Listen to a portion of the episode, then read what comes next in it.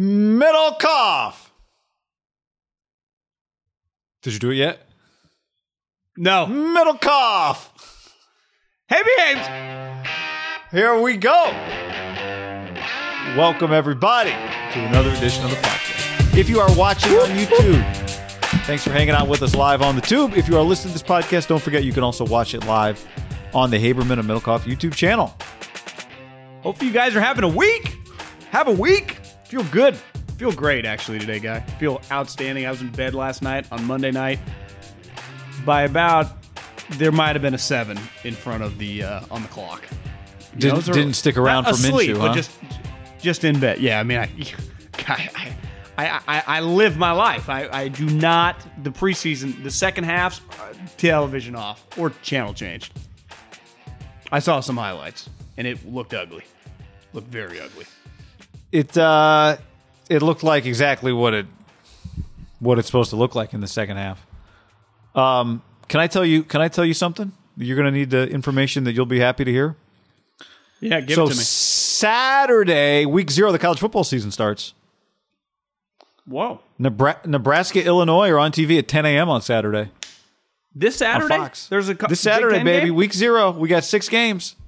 Or five games. Is that is that uh, Scott Frost? Scott Frost. Brett Bielema. Brett oh, Bielema. Yeah. Brett, Brett Bielema. I like Brett Bielema in that game. How about you? Uh, yeah. A lot going on there for uh, Nebraska. The uh, the five five nine quarterback hasn't quite penciled out. UConn visits Fresno State. I think they're like a twenty-one point favorite. The Dogs play this Saturday? Hawaii, Todd Graham's Hawaii Rainbow Warriors visit Chip Kelly's U C L A Bruins. The Bruins play Saturday? Yep. I did, guy, I did, I, I swear, I did not know any of this. The, the, our guy, uh, John, our guy, friend of the show, guest of the show, Brent Brennan, San Jose State Spartans, begin their defense of the Mountain West at seven p.m. Pacific. I guess not technically their defense. Southern Utah is not in the Mountain West, but nonetheless, Spartans are back in action, John. C B S Sports Network on Saturday night. God, there are. You're right. How about, uh, why are the Dogs such big? Uh... Oh, wait, Fresno State is favored. Yeah, yeah, favored. Isn't Connecticut a division? What What division are they in? Well, remember, they used to be good for like a few years. Randy Edsel, and then the Big East fell apart, and I don't know what happened to them. That that's glaring to watch minus twenty-seven and a half uh, Fresno State. Like that's it feels like it should be flipped, but I the Dog back, baby. See Jeff uh, Tedford U C L A was at uh, with Wilcox taking pictures. I did, I did see that at F T X yeah. Field, the ten-year, seventeen million dollar uh, naming rights agreement at Cal. Uh, what co- they get? Uh, uh, they, oh, coin based. F- yeah, yeah, it's not. Co- yeah, it's like a cryptocurrency exchange, F T X. Gotta Field take at Cal Memorial Stadium. Well, you know, Fresno Absolutely. State, they named uh, Bulldog Stadium. ten-year deal. Valley Children's. I don't know if it's officially been announced yet, but uh, it's coming. That's a Valley Children's Hospital is a major part of the Central Valley. Very cool. Uh, it's well, big. It's, uh, the car, you know, car. Derek, Derek and yeah, Dave. I, I, so, someone told me they helped facilitate it. You know, big, big friends of the program, obviously. Well, remember Derek's first son, right, had to go to Valley Children's Hospital. Was this, when Der- when DeRuiter uh, got him off the uh, the practice field, right? And he ran, he sprinted. Because I don't remember exactly what the issue was, but yeah, there was a scary situation when he with his uh, with his first child. Was it Dallas? So, is that is that his son's name? Uh, you know that I, I'm not positive. That sounds right though. Yeah, it does. We were big Cowboy fans growing up. Yeah. Uh, all right, so here we are. Don't forget, everybody. Here's what you do: you go to iTunes. Or you go to the Haberman and Middlecoff Facebook page, which is linked in the YouTube and in the podcast description. But start with iTunes if you already have done it there, or you live in a nation that blocks, you know, I don't know, American iTunes reviews. Then you can go to the Facebook page and uh, leave us a review. In that review, five stars, ask us a question. That's how you get in the ham mailbag. Very easy. Also, Facebook page. You go there, like uh, Haberman Middlecoff Facebook page. We have LinkedIn's. If you want to come befriend us on LinkedIn's, I had a guy shoot me a D M today on LinkedIn. So you can find us various places. Instagram, at yeah. Guy Haberman, at John Middlecoff. Shoot us on Instagram. Definitely if you got Tito's. We get a lot of D Ms with pictures of uh, our friends drinking Tito's. And, uh, you know, it's it's twelve forty right now on Tuesday. Not quite afternoon, but I think there's a couple Tito's in store for me a little later today. I mean, it is afternoon. So yeah, it's afternoon. Albert on YouTube says, yes, his name is Dallas. And then Albert says, here comes Tito's. Yeah, you know it. You know it. We love being associated with Here Comes Tito's. We are sponsored by Tito's Handmade Vodka, John. You know what I've got? Maybe many of you have this. Maybe you don't, but you should have one. I've got a clamshell, the plastic uh, thing that uh, strawberries come in, in my fridge, and I'm under specific instructions to eat some strawberries, which is always so much effort because you got to wash them, and you got to cut out the little core thing, or you got to bite the core and throw it away. It's just, you know, effort. Here's a great thing to use strawberries with, John. How about a Tito's strawberry lemonade? Our guy oh. Devin sent us the recipe. It's very simple. One and a half ounces of Tito's handmade vodka, four ounces of lemonade, and five fresh strawberries uh, sliced. You lightly muddle the strawberries into a glass. You add the vodka, the lemonade, and the ice. You stir and garnish with a strawberry or a lemon slice. Guy, this, th- but this is more than a vodka. This is an American business story. Once upon a time, Tito Beverage, who started this great company, still owns it, maxed out nineteen credit cards, Guy. nineteen. Think about that. Put it all on the line. All nineteen? The chips in the... I, I, it was probably a little easier twenty, twenty-five years ago, and no one would mess with them. Vodka in Texas, people said it couldn't be done. Now it's the number one Not vodka in America. He believed. Jimmy Johnson, Guy. Jimmy Johnson, I, I wrote this down because you said he gave a great speech. I watched his Hall of Fame speech. Great speech. He said... Man. He said, I, I, I've always believed this. I am not a dreamer. I believe. I'm a believer. Yep. And that's there's a big difference. I'm like, God, that, that hit me. That spoke to my soul. Tito, this guy wasn't a dreamer. He was a believer. He believed it. Number one vodka in America. Go have yourself a Tito soda. Go have yourself a Tito strawberry and lemonade. Go have yourself a Tito. Handmade vodka. Austin, Texas. No big deal. American made. Yeah, big fans, big fans, big fans, big fans of the whole operation. Great to be associated with Tito's because we know that you guys love it because it's a it's something we believe in. It's a great product. So keep sending us your photos of uh, you enjoying your Tito's. All right. Uh, podcast also brought to you by MyBookie dot a g, promo code H A M and the number one, MyBookie dot a g, promo code H A M one, where right now MyBookie is matching one hundred percent of your deposit up to one thousand dollars. That's the bonus. Remember, if you accept the bonus, you have to bet the full amount before you can withdraw the funds. You can also decline the bonus. But either way, use H A M one so they know that we sent you. Well, Guy, well, I didn't even know this. I'm glad you brought it up. We have college football games to gamble on. U C L A, Fresno State, Illinois, Nebraska. Boom, bada bing. I kind of like uh, Brad Bielema getting seven. Uh, at home, kind of it's very juicy. MyBookie dot a g, promo code H A M one. Match your deposit up to one thousand dollars. Dollar Four dollar. You want to bet on P G A Golf? This is kind of a bomber's paradise. I guess this B M W Championship. Bryson DeChambeau right now twenty-eight to one. Koepka twenty-five to one. Like those odds on those guys, Guy. It's a no-cut event. Seventy people in the field. Like they were. I mean, Koepka was just in the mix up until like Monday. Like these guys. I mean, they're two of the best. Twenty-five and twenty-eight to one in a bomber's paradise. I'm going to dabble on both those two guys. And I, I mean, I would I would, I just go six to midnight right now thinking about them playing in the last group on Sunday. Or Monday. That's what I would want. Or Monday. Yeah, or Monday. Give me Monday. That's again. What I like Monday. I'm a fan. MyBookie dot a g, promo code H A M one. Get your gamble on, people. Yeah. Monday I think we're going to play in the Super Contest this year, too. We'll get into that next week. The Super Contest, how much is that? You know, it's only ten dollars to join, but you just pick, you get... You get to pick one team a week, and once you use the team, I have to look at the, the rules, but I'm pretty sure that team is no longer available.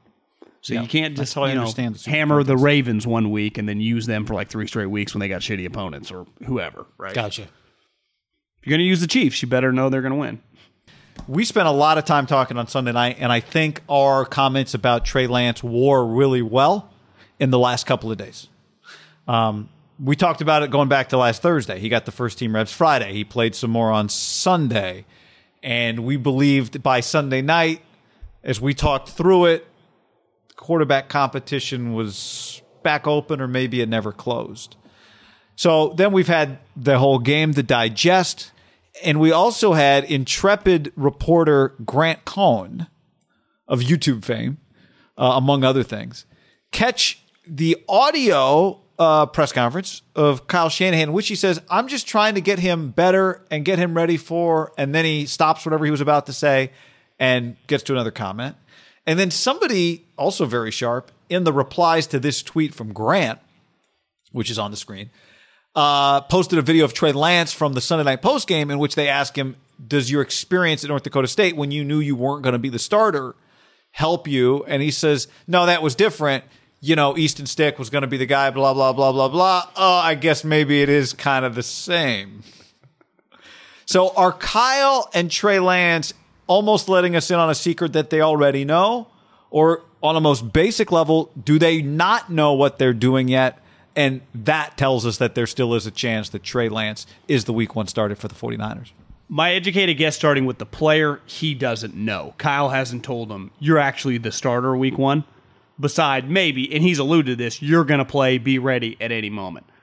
I think in Kyle's mind, and for whatever reason, I know I pivoted, and I am completely back with Haberman. that I, I I don't expect him to start week one, but I think it's very, very possible. Like, I, I am not going to be, when Adam Schefter tweets out in a week, Kyle has announced to the team Trey Lance is going to be the starter for week one. Not going to be shocked. I can't wait to talk about it and do a big podcast about it. But I, I think that's a very real possibility.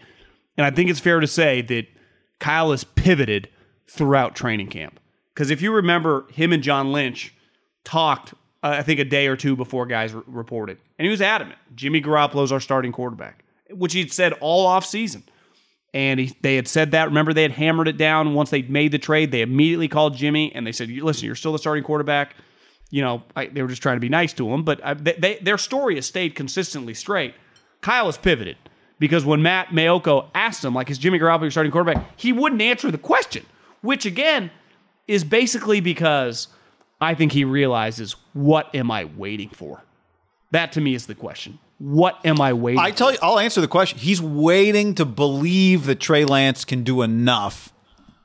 He's waiting to believe that Trey Lance can do enough um, to trust him. That's what he's waiting for.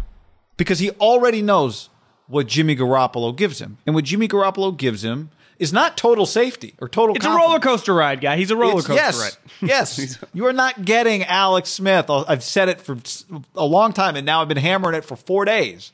Don't believe the lie that this is just about Jimmy's injury history, because it's not. It's about they traded up to try and get a top five quarterback. So the question that Kyle Shanahan asked once upon a time about Jimmy Garoppolo, is this guy good? You know, is this guy top five? Maybe he already knew the answer when he got him, but we know the answer to that's no.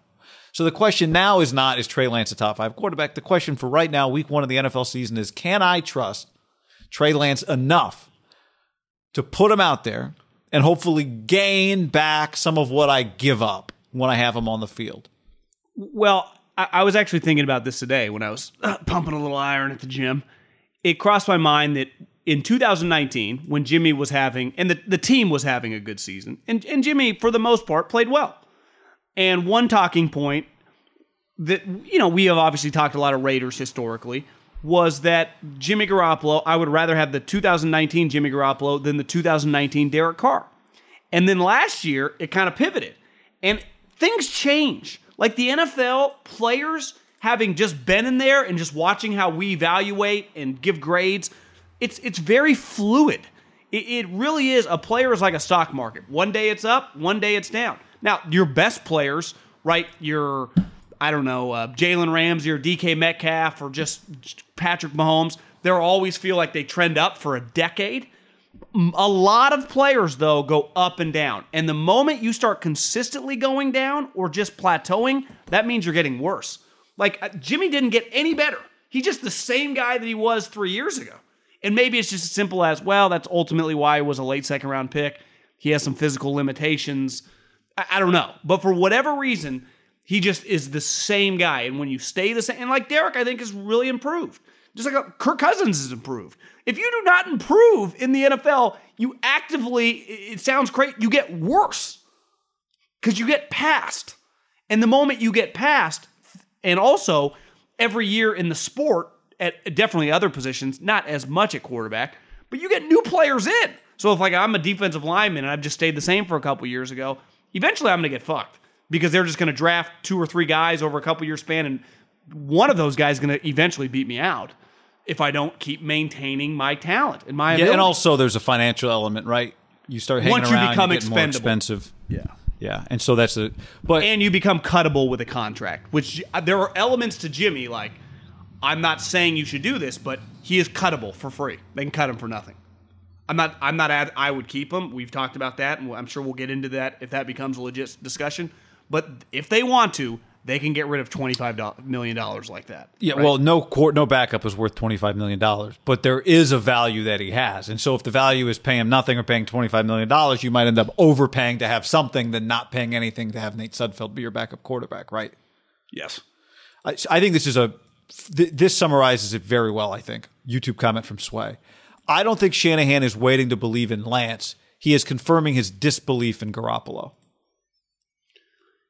He knows right now at this point in time there is a difference between the like Garoppolo has advantages over Trey Lance. Yeah, how would he have belief in Lance besides just the guy and the physical tools, right? Because he's never seen him play games. Part of the belief in Lance has to be the belief in himself. Like I can put this guy in enough good spots that the mistakes that he will inevitably make, we can overcome. Wouldn't you say it's probably eighty twenty that right now, given that he is, has zero resume in, in real games against real game plans and just how he'll handle getting hit and just, you just, there's unknown. There just is. You know, if he had just played Zach Wilson's season, maybe it'd be a little, now obviously Zach's in a different situation with the Jets, but Trey Lance hasn't, I, I, I, this was what Sunday was made it so crystal clear to me. The guy needs to be playing football games. The guy needs to be playing, he needs to be playing, he needs to be playing because practicing doesn't help him in the moments when his footwork goes wonky. And so, like Shanahan said, the reason he starts throwing these fastballs is because his footwork's off. Remember, they spent all this time talking about, and Mike McDaniel said it a few weeks ago, your footwork, it's all tied to your footwork. Your footwork, your footwork, your footwork. Shanahan said it too. And that's so are, what he's, are, you, are you expecting a tweet in the next seven days from Adam Schefter that Trey Lance been named the starting quarterback? Uh, I kind of am, yeah. Because there's probably not anything Jimmy can do like this week. What's going to change that? It's already in his mind. You, you well, and I have been but, in situ- professional situations. When you get it made up in your mind, you just start looking for reasons. Like the, it, it's rare that you just like, let's flip a U E and go back to where we once well, were. Well, he doesn't That's know not yet. Happen. We agree on that. Shanahan does not know what he's going to do right well, now. Well, I just don't think he's confident enough yet to pull the trigger slash knows he doesn't need to do it. Put yet. It this way. He has not named Jimmy the starter in his head. Fuck no. But but I also think he knows, let's say he, he's like eighty twenty going with Trey. It it doesn't behoove him to do that on August twenty-fourth. But I also just think with the team and just, you got some other stuff to figure out. You got three weeks away from week one. You do have some time. We also have another game. Like we, we talked about this last week before they played the Chargers. They, he'd only played one game. There was two more games in the course of seven days, but it's two more games. So now he played Sunday night. Now he's got another game to play. Like I think this game, like these, ga- like there's a reason Trey Lance kept playing on Sunday because these yeah. games matter to his how he plays matters to Kyle.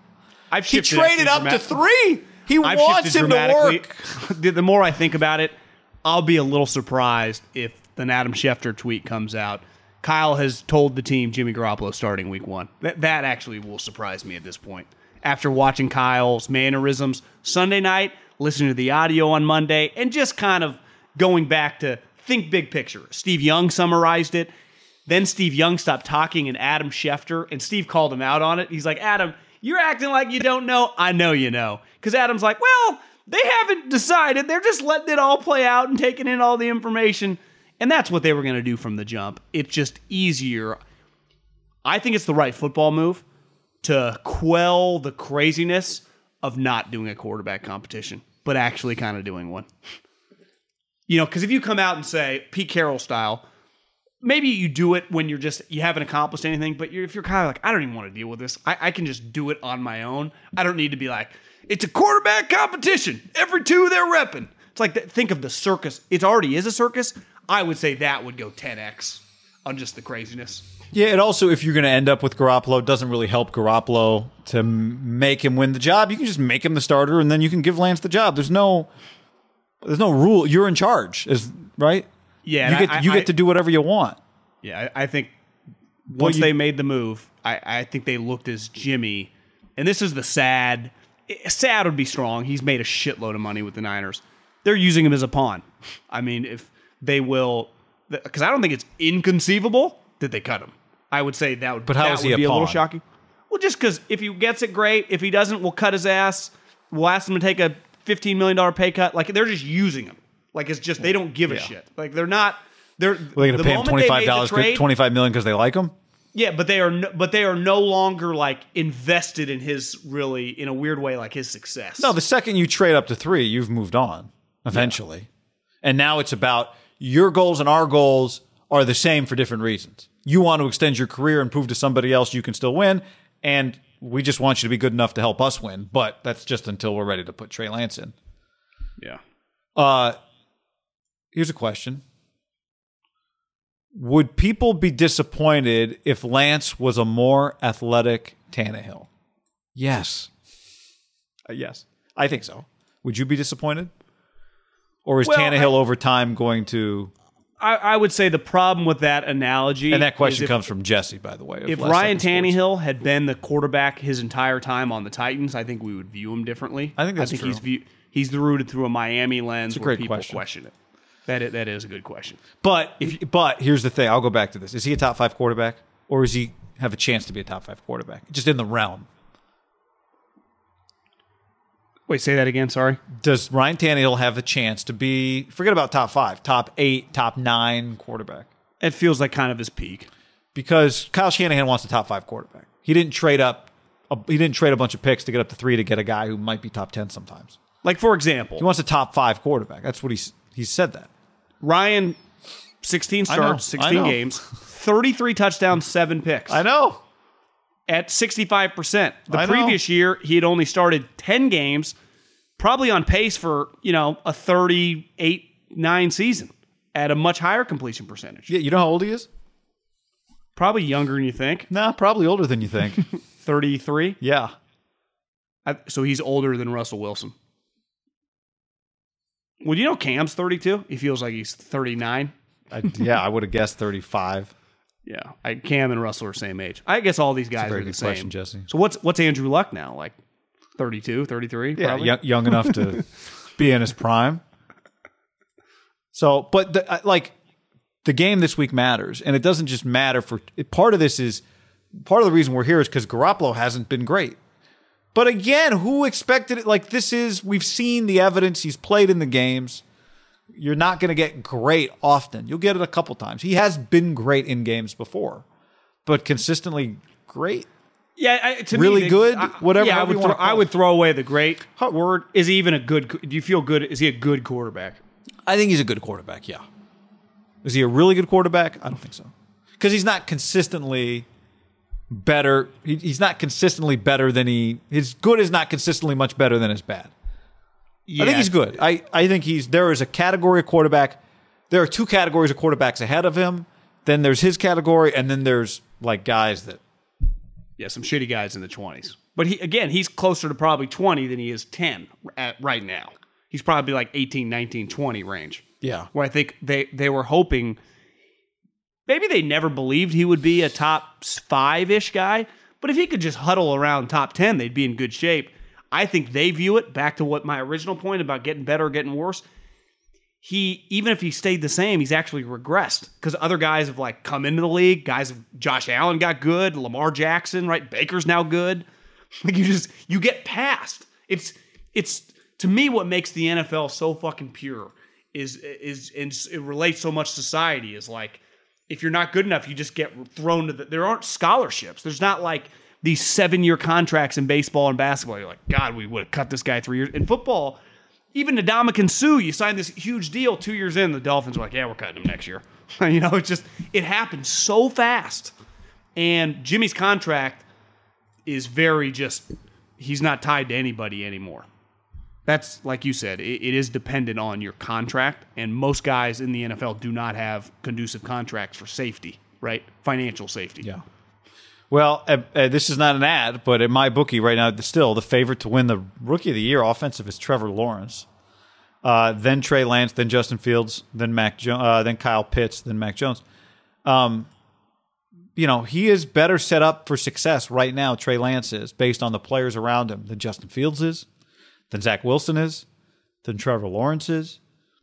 Mac Jones might be himself more ready for success, but he doesn't have better players around him than Trey Lance does, right? Like, if you're thinking about the rookies who can play right now, and the guys that are, like several of them are going to play right now, Trey Lance is better set up to succeed than any. Now, he's played less football games than all of them, too. But in terms of what's around him... Yeah. Right? I the field if Fields comes in though and they start winning, he'll be viewed more as a savior than than Trey would be viewed as. I would I would imagine. I would say yes. Fields has the opportunity that if he comes in and lights the world on fire to have a lot of momentum on his side. Where Trey, I think Kyle will take some of the credit. The defense will take some of the credit. The running game will take and some of the credit. They might ask him to do a little less than Justin. Justin is just going to spin out and take off. Yeah, and just run for his life. Um, I mean, what do you think Kyle's think? What do you think Kyle would be thinking sitting on his couch? Not, I don't know if he uh, ever sits on his couch, but yeah, I don't think in his office watching other te- uh, watching these other guys. Well, I, how does that not put a little pressure on him to play Trey Lance? Just based on Zach Wilson and Trevor Lawrence are going to play. We've known that.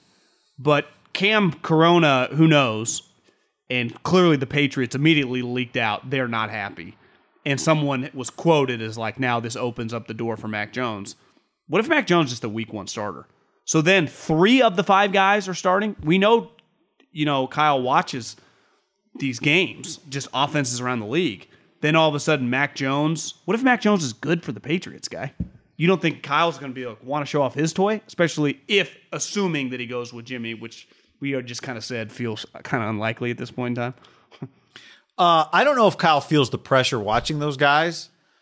Uh, you know, he has the experience in his pocket of having succeeded with a rookie quarterback. Like he he has done that. So it would not be uncharted territory for him, you know? Like he did it with R G three. And he believes in R G three, I think, less than he believes in Trey Lance. Yeah, but R G three was more ready to just do what they did with him. Like, he, he had played a lot in college, had I'm won just the saying, Heisman. Kyle sitting at his desk has done, he has been through this before. Maybe he didn't love that experience. Maybe that's why he, you know, it's possible that he looks back and goes like, God, we, yeah, we won, we went to the playoffs with R G three. If we had had a veteran quarterback, we could have been so much better. Maybe he thinks that. I don't know. Yeah, I mean, it wasn't part of it. I hadn't thought of it that way before. I think Mike sent him out to... what's his name at uh, the little general in Nevada, and he kind of learned some Chris of the Holt. Pistol run game stuff, and they implemented that stuff for R G three. I, I don't know if it was didn't enjoy it, because how, how can you not enjoy winning? I think it more became they're so scarred from the human, because the big part of it, remember, was immediately then his dad was like, fucking run a normal offense for my son. They're like, holy shit, calm down, buddy. Yeah. That was... And that I think I feel like R G three, the experience scarred him more than that. Because I do think it gets talked about sometimes. They had to run like this collegiate offense, even though a lot of teams kind of run it now. And the Niners, when you've been a, we've been a practice, they have elements of it, right? Yeah, but I, but we yeah yeah it's true. But I'm just saying we give him we look at that experience as like evidence that he should be able to play a rookie quarterback right away. But I wonder if he looks at that experience and says, if I'd had a better, more prepared quarterback, I could have won more games. But they won the division. Well, I know, but he might look back and go, we could have been better if I didn't have to run a training wheels offense. Well, I think the question mark, big picture, is always going to be back on that individual situation. Remember, he tore his knee up in a in the in the playoff game against Seattle. It was pouring rain. Yep. If R G three never gets hurt, who is he a little, who knows? It, it probably still gets weird, but I, I do believe that, like, that showed to me his adaptability immediately, which any good coach... Like, the point of being a coach is not, like, if one guy does something really well and it's not in, quote-unquote, your playbook or on your whiteboard, if you can't throw in a couple plays for what he does well. And I think Kyle does a good job. Like, Deebo Samuel clearly is pretty good at the end around, right? And he's comfortable doing it. He fucking hits the hole hard. Like, they run the shit out of that play. Like, he does run plays for his guys that they excel at. But any good offensive coach, to me, worth their salt, should be doing that, you know, with your skill guys and your quarterback. Yeah. You just, the the scary thing I think is with quarterbacks, and the Niners have seen one, is like you pigeonhole them in an offense, and I think we're going to see this with Lamar. Can they, can they like grow? You don't even have to become, I think, can he become Peyton Manning? Like, no, can you just become like a hybrid version of, instead of being Lamar right now, which feels very, very run heavy. Even though he's had years, I think the couple years ago when he won the M V P, he threw thirty-something touchdowns. But it does feel like without the run game humming and him running it, they're not as potent as an offense. But can you get to a point where it's third and eight and you're like, God, Lamar could beat you? Because if you can, then he's unstoppable, right? And if you can do that with Trey Lance and Justin Fields, get them to a point where in years they can pick you apart and run, they become an unstoppable. I mean, Cam Newton won the M V P and he was never even accurate. So if you can balance it both and just find like a better sweet spot than what Cam had, because this goes back to the Tannehill thing. Like if you told Kyle you get Trey Lance because Cam, as crazy as it sounds, a guy that's made four or five Pro Bowls and M V P, that's not what you're looking for. Even though, like, if worst case, you would take that to be safe. No, you want probably. the guy to be on your team for another twelve. The, you want the guy to be on your team, your quarterback, for fifteen years. You want to sign him to a ten-year contract and feel good about it. Well, part of the problem, probably, if you think about with Cam, right, did his body kind of give out on him, just the way he played for a decade? Like, it's, but part it, of it's that hard was, to maintain that play. Yeah, that that style of play. Yes. Yeah. I mean, Kaepernick started having injuries. I mean, we, people forget that. Remember, he just had injuries popping up. Thumbs and feet, and it was like knee. You just run a lot. I mean, as a as an avid runner myself, you know, M C L. uh, you know, the other thing we got, so we're speaking of, we're talking about this game, John. It is it is Raiders 49ers on Sunday. Sorry. Keep going. It's Raiders 49ers on Sunday. Can't can't wait. It's a preseason game, but really? Can't wait? Guy, I, this I'm a sucker for this game on television. Like a little bit like uh, A's Giants with baseball. Yeah. It does just look cool. I, I don't need, like, I'm not looking for incredible, like, plays or I, it's not even about, it's just the two guys on the field together. Like, I'm, I'm excited. It's an exciting game. The fan should be, if you live in the Bay Area and you're a Raider fan, like, wouldn't you go? You never get a chance to see the team. I mean, it's a preseason game, but yeah, you probably would go see your team. I think one thing that makes the Niners-Raiders, I don't know if I want to call it a rivalry because they've only played fourteen times.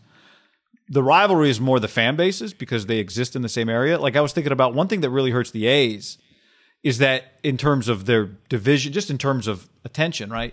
One thing that helps the Giants and it hurts the A's. The Giants, if you're a Giants fan and you live in the Bay Area, you probably work with a Dodger fan. Like, there is just a rivalry, historic rivalry with a lot of passion built into your division. The A's, in all likelihood, you don't work with an Angels fan, you don't work with a Mariners fan, you don't you don't work with an Astros fan, right? Um, who'd I who'd I miss? Rangers, Mariners, Angels, Mariners, Astros. Um, you don't work with. It's just there's no natural rivalry that that just has you engaged with somebody in a little trash talk, like. If you're a Dodger or a Giant fan, you know one you you have a friend probably that's one or the other, and you guys just talk shit to each other all the time. The A's don't have that. The, the Giant, the Raiders and Niners, ironically, never play. They're not in the same division, but they're constantly getting compared to each other by the fan bases, which is what has made that great. Even though, again, they they hardly ever have played each other, relative to like what happens in a you know baseball division. Well, because it's set up right where they only going to play each other every four years. I, I do think this game matters. And I do think it's a way to kind of keep a connection. If I was the Raiders, I would want this game to continue. If I was the Niners, I don't know if I'd necessarily care. But just in terms of travel, because you will have to go back and forth, I would want to keep the Charger game. Who was their first preseason game? You remember? Which team? Oh, the Chiefs. But the Chiefs came here. Like, I mean, that's about as far as I'd want. I, I would not want to travel far. You obviously can't play Seattle. You can't play the Rams. So you can't play the Cardinals. So it's basically just I would want to do the Raiders, the Chargers, and the Broncos. Like I, I'd want to keep it as close as possible. From a Raider standpoint, there is a brand like you're, you have fans here. Like you'd want to come. I actually think we've talked about this when we've been at practice. I think the joint practices between these two teams makes a lot of sense. Like Kyle and Gr- Kyle works for John Gruden. They literally are right here. You would just, you know, I mean, you're doing joint practices anyway, right? You just it's an easy one. Yeah, and also, if you're the Raiders, you'd want it. Forget about uh, the, uh, you're right about the joint practices. To go back to your point about the just the stadiums, the Niners, you want it because you you're going to sell more tickets for that game just because you might have some Raider fans that want to come who are in the area than you would for whatever other random preseason game. And if you're the Raiders, you know there aren't that many fan bases that close to you that could make the trip like Niner fans could come to Vegas. So it probably yeah. does help just your. Pre, when you're your preseason, I guess maybe those tickets are accounted for, but in terms of just everything else that happens, um, it's good for the uh, t- tourism bureau in Vegas, and it's it's good just for you know selling beers at Levi's. And th- there is something like if you're from Northern California, it's just cool to watch the two teams. Yeah, on I mean that's field. the, the heart. There's of just it. There's an element of think about a couple years ago. It might have been Gruden's first year when Nick Mullins lit him up. and Favre called him after. But just that game, it meant nothing. Both the teams were terrible. The Niners ended up drafting two, and the Raiders ended up drafting four. I remember that game being pretty fun. Like, the game was fun. Now, it's a lot different in a regular season game than a preseason game, but it's crazy to think Nick Mullins, you know, had some moments. Uh, but I, I, I'm I I'm genuine. I'm not kidding. I have been literally zero excited for basically ninety-nine percent of all the preseason action I've watched, including even starters. Like Jameis, I guess it was kind of cool watching him throw a deep bomb. But this is, I, I, I am excited for the first half, you know. And who knows? I mean, I based on what Gruden has done, he might not play any. You know, Kyle will at least play some starters. Gruden might. Like Derek Carr, I'm not expecting to see Derek Carr. So yeah, I'm not going to away a little bit from it. I'm not going to advocate for a lack of logic, but I think what's great about rivalries is that it's not, uh, it's not math, it's not logical always. It's just I want your team to fail and I want my team to succeed, and it doesn't matter if it's a preseason game. There's just a passion that comes with it. There's just a passion that comes with it. You know, because it's a rivalry. And again, I think the fa- it's more about the fans than the two teams hating each other. Yeah. Well, you know? It's not because it's not a true rivalry, right? Because they do never play. I mean, you play every yeah. once in every like Jets years. And Giants aren't a rivalry, and yet their fans are always talking trash to each other. But they, but to me, they play. They've played every preseason our entire lives. They they share a stadium. It is a little. You'd have to agree. It's a little more unique when I think when you share a stadium. If the Niners and Raiders shared a stadium, which one day, I mean, once upon a time, people wanted them to do, and it, who knows, it, it would have been cool for us. Two, I listen, two football teams better than one. In theory, I've, we've experienced some bad two football team years. It was really bad, actually. Uh, but you do feel like you're both a part of that place. I wonder if sharing the stadium is a because you see it with the Clippers, and, and the you Lakers. both are Granted, New York. They play each other. It'd be like if yeah. both teams were San Francisco or both teams were Oakland. Yeah. Like, it's our city, right? It's always like, it's our city. If you're the owner, I guess, you want to own it. You guys only got two of the five boroughs. We got three. Yeah, exactly. And the did suburbs see, and Jersey. Did you see, by the way, since uh, since uh, Axelrod fired Chili Davis as the Mets hitting coach, all their numbers are down. Actually, they're slightly the same, but down. Chili Davis got fired? So, a while back, I guess, as the hitting coach. Oh. They were like eleven and twelve. Or they were twelve and eleven when they fired him, and now they're like fifty-one and fifty. It's like since it's just it's like everything's the same exactly. But apparently, all the players hated it when they fired Chili Davis, who was beloved. Yeah, I mean, well, just maybe you don't have great hitters, right? Beside Pete Alonso, who feels like every time I watch the Mets, it's a home run. Guy hits bombs. John, before we go on, let's tell the people about DraftKings, where Middlecoff finished in the money. I would say this weekend, but it was Monday. Finished in the money. Almost won. What'd you finish? Third place? Promo code HAM? Uh, fourth. You know, that's fourth. It was one of those. I was at one. I was in first place for a split second on Monday. And then you do, you check the other guy's squads. Well, we all had Cam Smith, and a couple other guys had like Phenom. I'm like, I'm going to get caught. I'm going to get, tr- I'm going to get caught by like D K Metcalf. And I got caught and lapped. Still, it happens. Football is almost here. DraftKings, the official daily fantasy partner of the N F L, is giving you a shot to turn big plays into even bigger prizes, including the new Instant Win Challenge from D K. DraftKings Wildcards. Download the DraftKings app now to claim your first wild card for free. There's up to fifty million dollars in, uh, fifty million dollars worth of prizes up for grabs, with one in four winning instantly. Download the DraftKings app now. Use the code HAM. Like I said, shot at million dollars.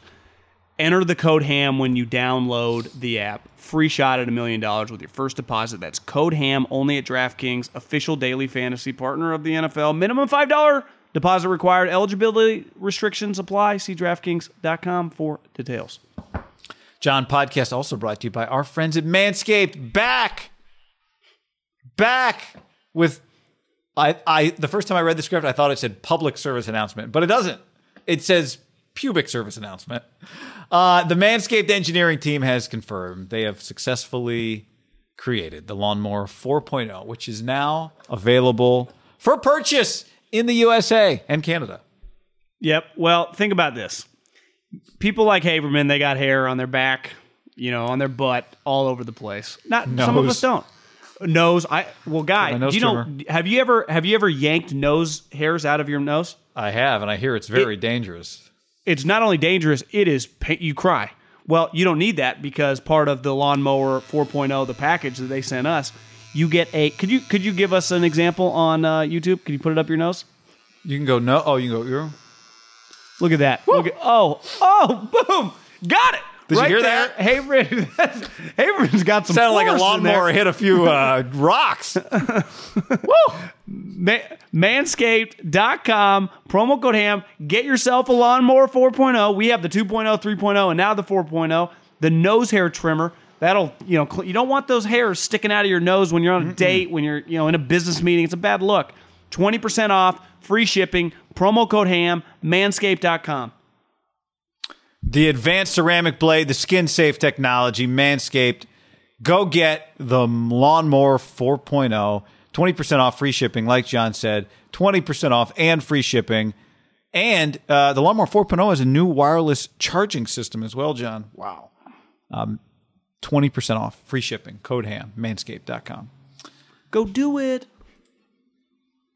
All right. Um, oh. By the way, you and I were talking, you were, you said to me Sunday night, you're like, does Shanahan look just kind of miserable on the sideline? And I said, yes. And then watching Urban Meyer on Monday Night Football on the Jag sideline, he makes Shanahan look like a, a kid at a birthday party. And he is miserable, John. Do you think there... You worked in radio for a long time, now you're a podcaster. Do you think there are a lot of similarities in the two businesses? Yeah, I actually do.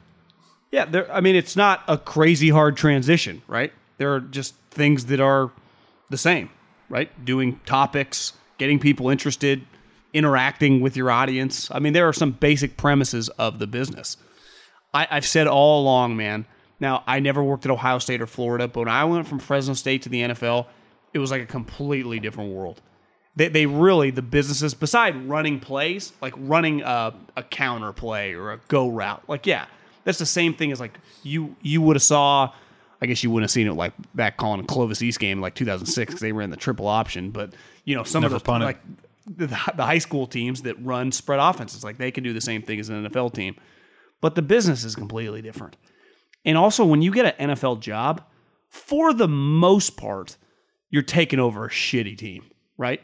Like, w- even what Jim Harbaugh took over, a six and ten Niner team, it was kind of unique because they had all these Pro Bowlers on the roster, and then he hit this incredible draft, and he resurrected Alex Smith. Like, that is an anomaly. You look back at Pete Carroll's first couple years. They were awful in Seattle. Urban Meyer's lost, like, five games in the last, like, decade. He, he he's His team looks terrible. Like, at, just, what would you guess? five and twelve? Feel about right? For their, do you think they win five games this year? Well, I don't know. That actually felt kind of high when I said five. Like three, three and fourteen. That's a lot of losses. Feels more like three to me. Okay, three and fourteen. That is a long season, man. What's their? That is a horrendous. I think it's like seven. Maybe it's six and a half. Yeah, right here I got six. Yeah, so maybe you get the extra bump with the extra game. I don't know. I. They, I, I felt looking at his face like he wants to quit. But back to what I was saying, like hiring someone, like Jim Harbaugh played in the N F L for fifteen years. Pete Carroll, we talk about him like he was a college coach. You know that he's been a head coach three x the N F L teams relative to U S C. He'd been a head coach for two different N F L teams before he became the U S C head coach. And then it's like, oh, college coach Pete Carroll. Well, kind of. I bet Pete Carroll always like, I'm a fucking N F L coach. I just dominated at U S C. Right? He had been a coordinator in the pros for a long time. He was a pro guy.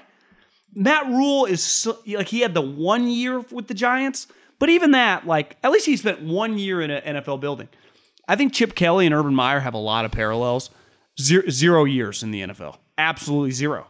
Like not one. It's it's it's one thing to be friends with Belichick. It's another thing to like coach against him. Did you see the stat that Phil Yates tweeted? Sirianni next to Belichick. And it says Sirianni, forty years old. Belichick, forty-seventh year in the N F L. forty-seventh year in the N F L. That means there is literally not probably a coach, but definitely a player who Belichick, and I've said this all, forever, strengths, weaknesses, off the top of his head immediately. A, a guy in a two-deep in the league. From what college he went to, how good he was in college, and what his strengths and weaknesses are in the N F L. Just think about that ability that, like, Urban Meyer, like, how is Urban going to know, like, if he was just playing Trey Lance? What the fuck would he know about Trey Lance? Let alone, like, Katavius Street and Brandon Ayuk, right? He would just, you just don't even know. Or what about when you just have to, a couple guys get hurt and you got to add somebody to your team? Even if you have a G M that's in charge of that, he adds a guy to your team. If you've been around the league for a few years, let alone forty-seven, you know what you're getting in that player. Because maybe that player's been in the league for five years, right? So even if Trent Baalke is the guy who grabs the guy off the wire and puts him on the squad, and you roll out to practice Monday, Urban's never seen the guy, but fine. Trent's job is to find that guy. Tuesday, you roll out to practice. Got Monday off because they won a game. Um, you, he has no – what's his point of reference for that player? Never do, seen do him you before. Think any, do you think any player at Ohio State or Florida ever came on without Urban having a deep understanding of the human? Uh, no. At practice.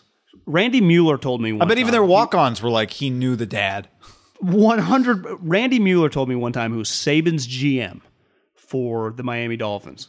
He said, an underrated thing that Nick could never shake is like, Nick, we need this guy here for afternoon practice. I'll just pick the best practice squad guy. You don't worry about this. You stay in the game plan. And Nick wanted to watch the top ten short list of them all and watch them all. He's like, you don't have time to do that. I stumbled upon this press conference the other day. I actually saw, you know, sought it out because it was Dan Campbell. I, I enjoy Dan Campbell press conferences. He's actually much smarter than I think people think. I'm gonna, I, I swear, just if you ever, if you're bored, he's like, uh, whoever their G M is, you know, the Rams guy that they hired. He's like, I told him early on in training camp. I'm like, listen, I forget the guy's name, but he's like, Chris? if we need, yeah, I don't know, if we need a guy, I trust you. If, like, I'm not around, I'm in a team meeting or whatever, like, you Brad need Holmes. To, if a guy, Brad Holmes, he's like, I told Brad, I trust you, bro. Like, I, you've been in the league for a long time. You know what you're doing. If we need a practice squad guy and I don't have the ability to sign off or give you the thumbs up, just do it. And it was just very kind of like, yeah, I bet, I bet Sean Payton told him things he learned, right, from Sean Payton to, like, you know, sometimes I just, Mickey's got to bring in a guy for practice squad guy. I don't have time. And I just don't see how Urban... And think about the factor, too, of Trent Baalke, guy. Like, it's not like Trent is Mister Cuddly and easy to work with, historically. I wonder, too, if they... We don't know if Matt Rhule has succeeded or not yet. Time will tell. But if being the coach at Florida and Ohio State, that's even very different than being at Baylor, where you don't get the first pick of all the players, right? In some ways, that's more N F L. If you're coaching at a school that's not Ohio State, Florida, U S C, Texas, where you just get the first, you can get any player you want. Like, one thing I was thinking watching Urban last night, if this was college and Urban had just inherited a terrible team, I know what his roster would look like next year. Freaking stacked. You'd be like, whoa, changed everything real fast. Can't you, he's, you're, you're handcuffed. Like, you are, unless you can coach your way out of it or you've got the players on the roster that can do it for you, right? It turned out Jim Harbaugh's team, a lot of good players on that team when he took over the 49ers, right? Well, guy, and he had Vic Fangio as defensive coordinator. And if say Urban what you want Meyer about Greg Roman, Greg Roman's pretty good. He'd have a he'd have a he'd have a shot. He'd have a shot. He'd have a shot. But he didn't take over those 49ers. But because most people you, don't take over those 49ers. Most people agree, take over though, his, his shot would probably be like Jim was probably even more suited though because of the coming from Stanford, yeah. N F L guy. I, I do think Urban. For, he's an all-time great college coach. In a weird way, might be completely over his head in this. Jim and also, because, the timing. Like, he, if Jim came into the N F L today, it might be a little harder, right? The style of offense that Jim wants to run, like, worked, right, in that moment in time. He's been trying to figure te- his offense and the team out. Was a, and the team was equipped to do it. Yeah, an offense that should work at Michigan, except he is now the coach at Michigan at a time when you got to open it up and let it fly, and that's very different. Well, I know. I you could you can to me you could see it on Urban's face. Like there, there's there's guys that are like, this is going to be tough, and there is like, did I make the wrong decision? Like did you do you see that in his I eyes? Saw him like, thinking, yeah, what I saw was, how do I get out of this? And I don't mean get out of this job. I mean, how do we fix this? Like before I can't take this anymore cuz I'm going to I might fixed. run out of patience before this thing can get fixed. Because this idea, like, Trevor Lawrence is going to take over and just carry the team, like, it's not, that ain't happening. well, it, I, and I think Travis Etienne's you. out for the year. That's the other thing. well, I, I also think it shows you, kind of puts in the light how special Luck was for how much shit he got You know, like, is he really that good? He is so much fucking better than every rookie quarterback who's come into this league for decades. What are we talking about? He took over a joke team and took them to the playoffs. They won two games. Two. They, they picked him number one. And then it turns out the coach and the G M were kind of clowns. And he carried the franchise for like three straight years. Think about that. Like, I, I think sometimes that gets lost because it's so easy. Trevor Lawrence, next luck. No, he's not. And, he, and honestly, he could be really good one day. It's going to take some time, though. Yeah. You got D J Chark on the sideline because he's injured. You got Minshew, I, like, still trying to win the job. Well, because Urban keeps weird. telling him that. Well, I know. I I always think it's it's just crazy luck. It's a weird deal. We, we talked a little bit about this before the we got on. Travis Etienne basically started the moment he got to Clemson. And when he showed up three years ago at Clemson, right, they are in the peak of their powers. Like, they're just humming. They've already won a natty. They're just recruiting, like, Alabama, Ohio State. Plays immediately. Dominates for three straight years. Maybe, I think maybe last year he got banged up or a little bit, but he's never been like serious injury out for. He comes by the second preseason game, his foot is shattered, Liz Frank out for the year. Like, how's that happen? That's just, to me, crazy. Is it just wear and tear? Is like a tire was going to pop? Like, if he could have gone back for a senior he year, was, maybe it happens. I don't know. He was a four-year player. Oh, he was? Oh, yeah, he did go back for senior year, huh? So maybe he's got some extra tread on the tire. Almost five thousand yards rushing in college and almost twelve hundred yards receiving. He dominated. So that's but then, uh, seven hundred eighty-eight touches in college. But to me, does it speak to Urban? Which makes sense, right? If you're at Ohio State, you bring in a Travis Etienne every year. And when you bring in a Travis Etienne, a five-star guy from fucking Ohio or Florida or whatever, that guy doesn't get to start right away. Like, it might take a year or two for Zeke to start, right? He's behind Carlos Hyde or whatever. So, for example, he takes Etienne in the first round. Then he has him playing third-string running back. Like, to me, I red flagged that immediately. Like, Urban, this isn't the college. Like, this guy is a blue chipper. You draft him first round. He should be mixing in with the one. The guy in front of him is not a four-star guy from two years ago who's now getting his chance. No, the guy in front of him is Carlos Hyde, a guy that's bounced around the league who just happened to play for you. Now, the starter, good player, James Robinson, but you should be mixing those two guys in and just be like, we're going to have an elite, those two guys are going to play together. And now they basically just, I mean, it's not their fault that he got injured, but it does like kind of ruin one of the Ramsey picks. Right? You you trade Jalen Ramsey, and then all of a sudden you just this you have nothing to show for it for a year. Solomon Jets seven one eight on YouTube. The painful part about seeing Urban Meyer's struggle face last night was that the players behind him were laughing and joking around on T V. I see this comment is why that camera that everybody's in love with that like only puts one person in focus and the rest of it is blurry in the background and everyone's like, oh, it's the eight K camera. It looks like a video game. That's why that camera is overused. Because if you're using that camera, you don't see all the good shit that happens in the background on T V. Just my two cents. I think people are too in love with that camera. It looks sweet, but you you miss out on funny stuff happening in the back in the background. I'm with you. I agree. So, I'm in agreement. I'm in agreement there. Anyway, what's their first? Do you have the Jags schedule in front of you, by the way? Uh, give me like their first four weeks. I have the Jets up. Let's go, Jags. I bet it's not pretty. It is at Texans, so he could be one and zero. You lose the Texans, that'll be that'd be hard to shake, right? Is that a must win? Remember at they Texans? Beat the Colts week one last year. The, the Jags. Broncos. So you got at Texans, Broncos at home, home kind opener. Of a must win for the Broncos. Cardinals, sneaky hard game for the Cardinals. ten a.m. kickoff. Jacksonville hot. At Bengals, so it's it's not the. It's doable. I mean, they they they did win one game last year. Their schedule should be kind of easy. One game or so two? Lost, one. One game. I thought they lost fifteen straight games. Yeah. No. Started one and oh. Had to be a pretty good feeling. That one, that's one of the, I mean, for the Colts, who turned out to be good, just does goes to show when we talk about like, oh, you can't play Trey Lance week one. You just got to beat the Lions. Like, We, you reminded me this the other day. We say it every year. Week one can just be freaking weird in the N F L. So, well, th- think about this. They ended up, I think, them and the Titans both had eleven wins because of the tiebreaker. The Colts lost, and the Titans won the division. The Titans got to host the Ravens. Now they ended up losing. The Colts had to go to the Bills because of the new playoff schedule. So that game, I mean, you just beat the Jags week one. You win twelve games, and all yeah. of a sudden you are hosting a playoff game, which I would say in Indy, pretty big advantage given that they are not like a normal place, right? It's a dome. They're used to playing. It's an advantage them. How many of these rookies are going to be starting week one? Quarterback, round one rookie quarterbacks. Trevor Lawrence, Zach Wilson, there's two.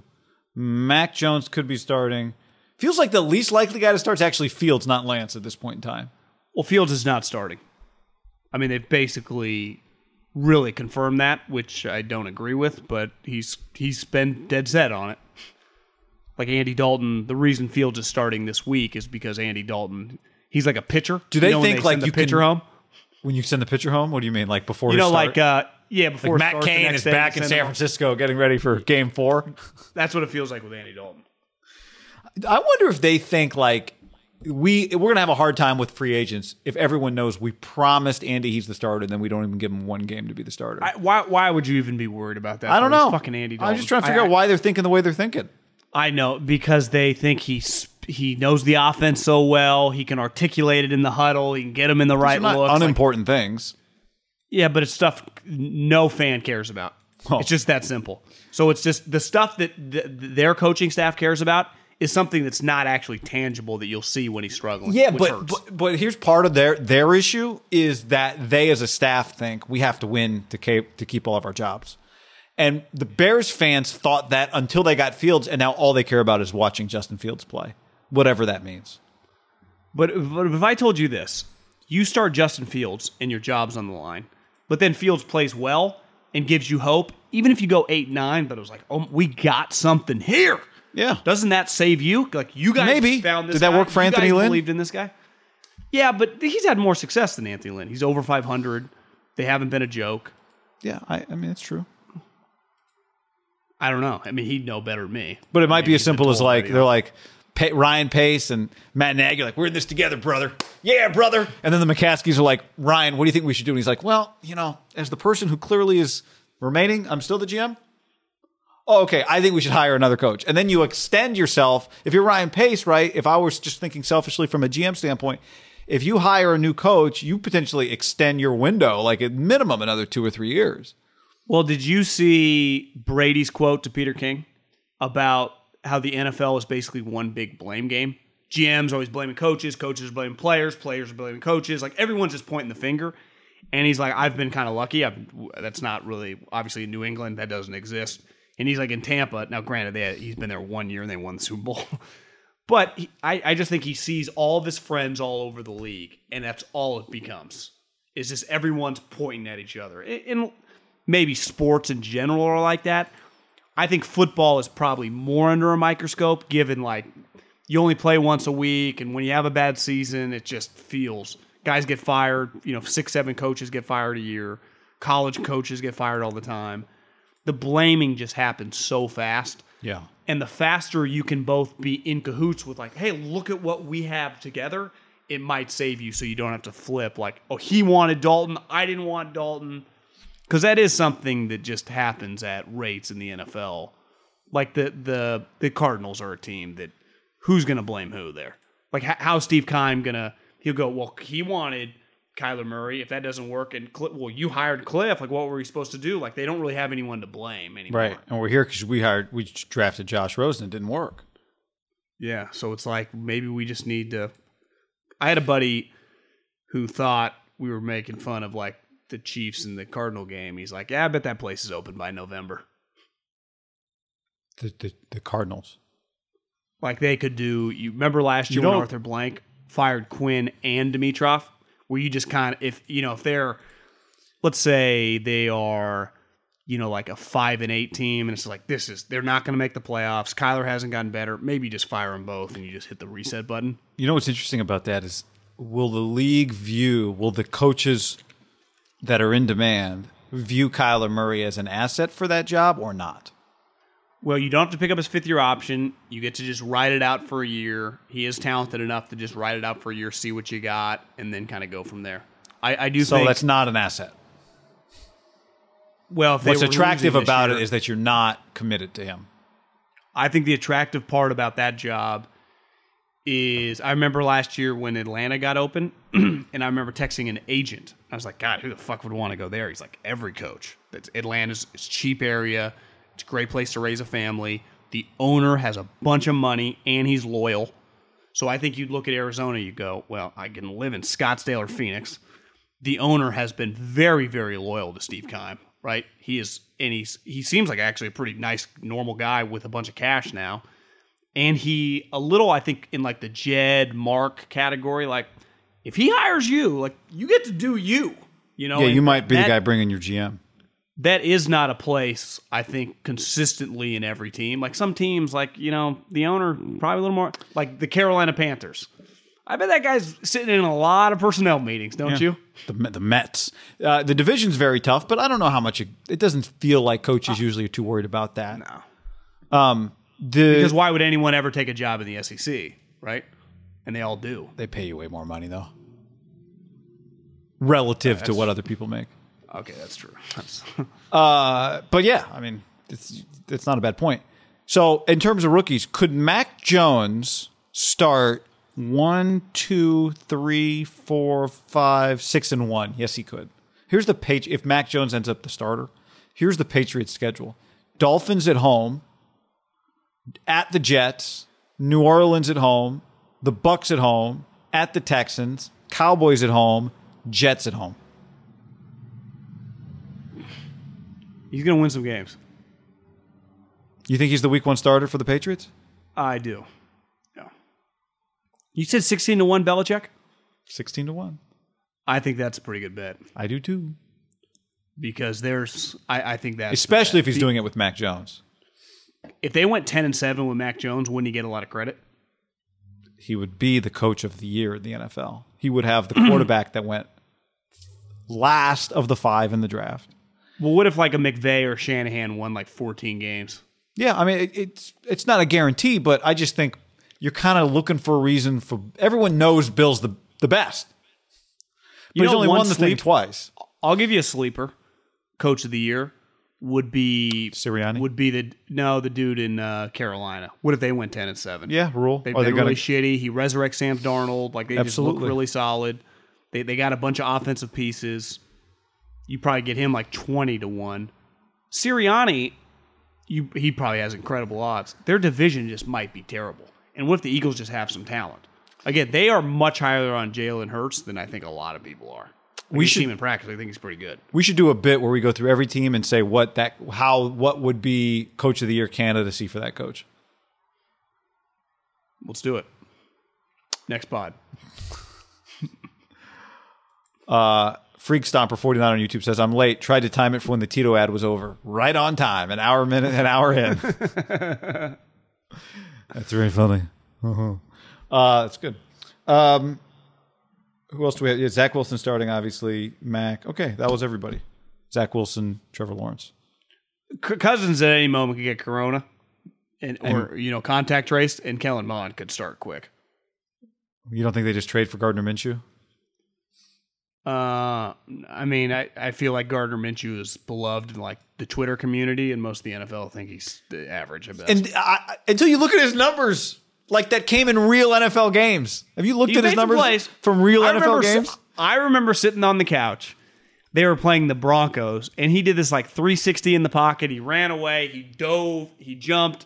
It was like, that was an incredible look, play. Look, man, but like, I, I, I am with you. The N F L does not view him that way, I know, I promise. I know. I am with you, but when they showed his numbers on the screen last night, I was like, say what you want about the guy, even if you think numbers lie, which sometimes they can, but he's most guys who games. Roll out and play quarterback in the N F L, the majority of them, right? Like the guys that are not in the top twenty, don't ever have numbers that are thirty-seven touchdowns, eleven picks, and sixty-three percent. How many games total? twenty games. twenty-three games, twenty starts, seven and thirteen. Not good, but, you know, team bad suck, organization could suck. Be bad.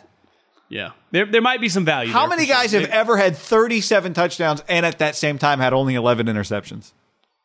Could Kyle Shanahan win as many games with Gardner Minshew as he could with Jimmy Garoppolo? Maybe. Could the Niners cut Jimmy Garoppolo and just trade for Gardner Minshew? What are you going to trade for him? Because he is kind of a valuable backup. Like, if I'm the yep. Jags, I'm not in a rush to trade him for nothing. Yeah. I, feel, I bet Urban kind of likes him, right? Clearly. Yeah, didn't he? He had a quote about him the other day, something like he's a, what do you call him? Not like tough a blue collar. two dollar yeah, steak or something? Yeah, like a bulldog. Or I don't know, something like that. Yeah, he's like, you just, you know, he's like one of those, you know, fine pieces of jeans. You know, you just can't rip them. yeah, yeah, exactly. It was something something similar to that. So, uh, yeah, man, I don't know. Hey, speaking of being in bed last night at seven o'clock, I know why you were, John. You were in bed because of your sleepnumber.com slash ham. Sleep I Q technology. But the only stat you want to see in the third quarter of a preseason game isn't Gardner Minshew's touchdown to interception. You want to see your sleep I Q numbers. I go right to sleepnumber.com slash ham, and I get myself a fantastic night's sleep. Sleep like a baby. Do you know what happens when you get a good night's sleep, guy? Huh, tell me. You, you you wake up, you can think better, you're more productive, you have... I, I, I notice this. It just carries in. I'm, I have better relationships with people in my life just because I'm happier. When I don't sleep well, I get edgy, like most people. And you got to find out the perfect temperature. You know, most people like it a little chilly in their room. Uh, you like it nice and cold. Dim the lights. Try, don't don't look at the phone before you go to bed. You Light a candle. yeah. Just you guys have candles in the bedroom? Uh, there's a there is a we got candles all over the place. You cook, it starts smelling, we start lighting candles. Yeah, that's yeah, the purpose of them. Yeah, I mean somebody cooks, you cook. Yeah, it works. But sleep number dot com slash ham. Uh, keep your room about sixty-five, sixty-seven degrees. Yeah, check out a Sleep Number store or go to sleepnumber.com slash ham to check out the latest deals and the best way to get a great night's sleep. Sleepnumber.com slash ham. Do it. Butcherbox.com slash ham and another special deal. Free for a year. You get salmon, chicken breast, or steak tips in every order for a year, plus an additional twenty bucks off right now at butcherbox.com slash ham. Been telling you about it for years. Been eating it for years on a regular basis. Easily find high quality meat and seafood you can trust. one hundred percent grass-fed beef. Free-range organic chicken, pork-raised, crate-free, and wild-caught seafood. Always be prepared with meat in the freezer when you get butcherbox.com slash ham delivered right to your doorstep with free shipping. ButcherBox is offering you free for a year plus an additional twenty bucks off either salmon, chicken breast, or steak tips in every order for free. Sign up today at butcherbox.com slash ham and use the code ham to choose your free offer for a year plus get twenty dollars off your first order. Prize Picks is America's number one fantasy sports app because it's the easiest and most exciting way to get in on the action. While you watch your favorite players in sports, you just pick more or less on two or more player stats, and then the fun is on. Prize Picks has something for every sports fan, from basketball to hockey to League of Legends and everything in between. It's really simple to play. You make your picks, submit an entry in less than sixty seconds. I'll do it at halftime of a basketball game. And I also have some season-long, more or less picks on M L B homers. You may remember, I've got less on Ohtani homers this year. We'll see. And at halftime of your next N B A blowout game, just jump on and go, ah, Steph Curry more than eleven points in the second half. It'll change the game for you. Download the Prize Picks app and use the code H A M fifty for a first deposit match of up to one hundred dollars. That's H A M fifty for a first deposit match of up to one hundred dollars. Prize Picks, pick more, pick less. It's that easy. What's up, everybody? It's your old friend, John Middlecoff. I'm here to tell you about our friends at Game Time. Here's what I need you to do. Go to your smartphone, download a little app called Game Time. Baseball season's in full swing. Oracle Park. Been there a million times. Never doesn't live up to the hype. Go get yourself some garlic fries, a brewski, maybe uh, some ice cream. They have very good Ghirardelli ice cream there. And when you do that, promo code HAM. So download the Game Time app, your first pair of tickets, promo code HAM, H A M, save twenty dollars. The A's only going to be in the Bay Area for the rest of this season. You probably can basically go for free. Just buy a pair of tickets to any baseball game. They also have comedy shows if you want to check one of those out, or concerts. Game Time app, promo code HAM, save yourself twenty dollars. We don't even need a thank you. Just hammer that promo code. Save big on brunch for mom, all in the Kroger app. Get sixteen-ounce packs of flavorful Angus ninety percent lean ground sirloin for four ninety-nine each with a digital coupon. Then buy two, get two free on twelve packs of delicious Coca-Cola, Pepsi, or seven up, all with your card. Shop these deals at your local Kroger today, or tap the screen now to download the Kroger app to save big today. Kroger, fresh for everyone. Prices and product availability subject to change. Restrictions apply. See site for details.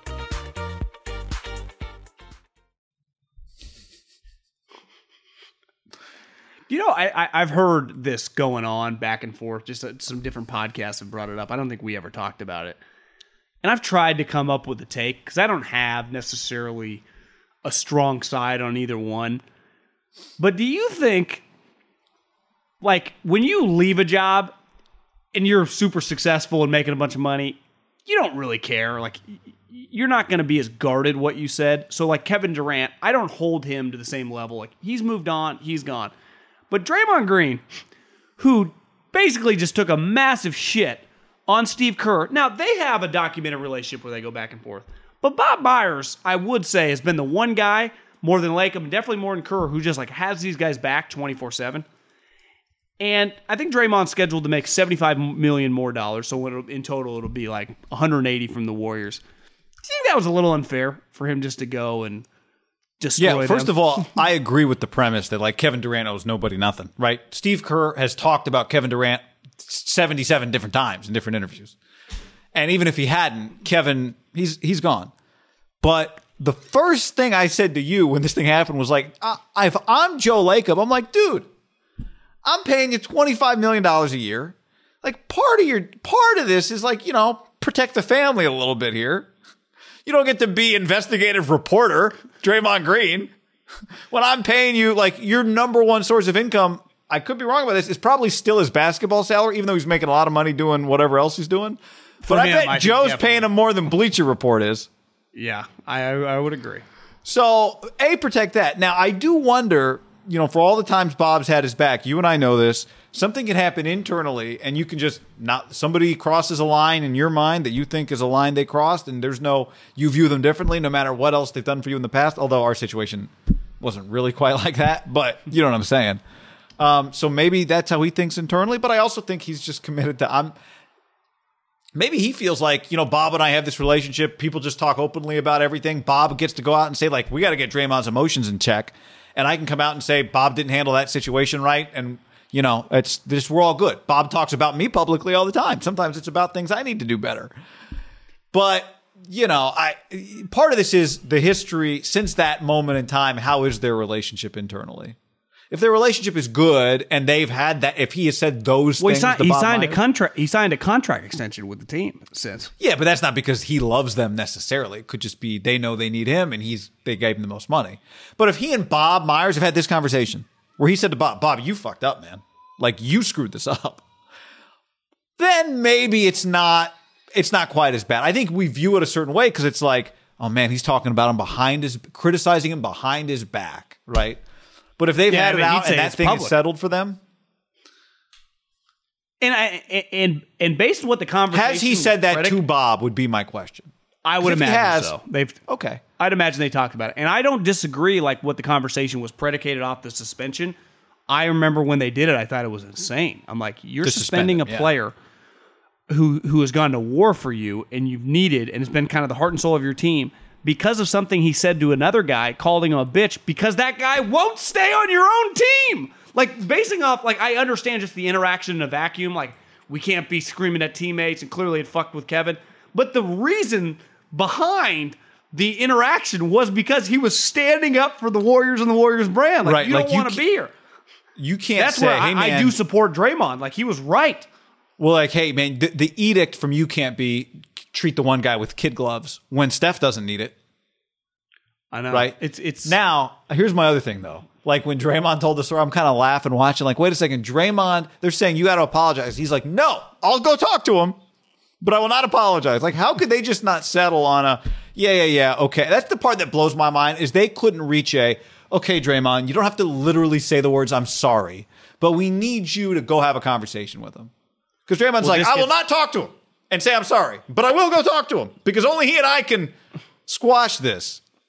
Like, but it all okay, it well, also gets back to it is their truth, right? That's Kevin and Draymond's truth. Like I bet some other people who were just sitting around, like everyone's truth might be a little bit different. Like that they are, they get to give their side of the story. Like Kerr and Bob, they never get to give their side of the story, right? Because when Steve Kerr's asked about it when they come back to training camp, he can't be like, well, fucking Draymond. Like he'll just be like, you know, I'm not talking about that. Bob's not going to talk. They're not going to talk about it.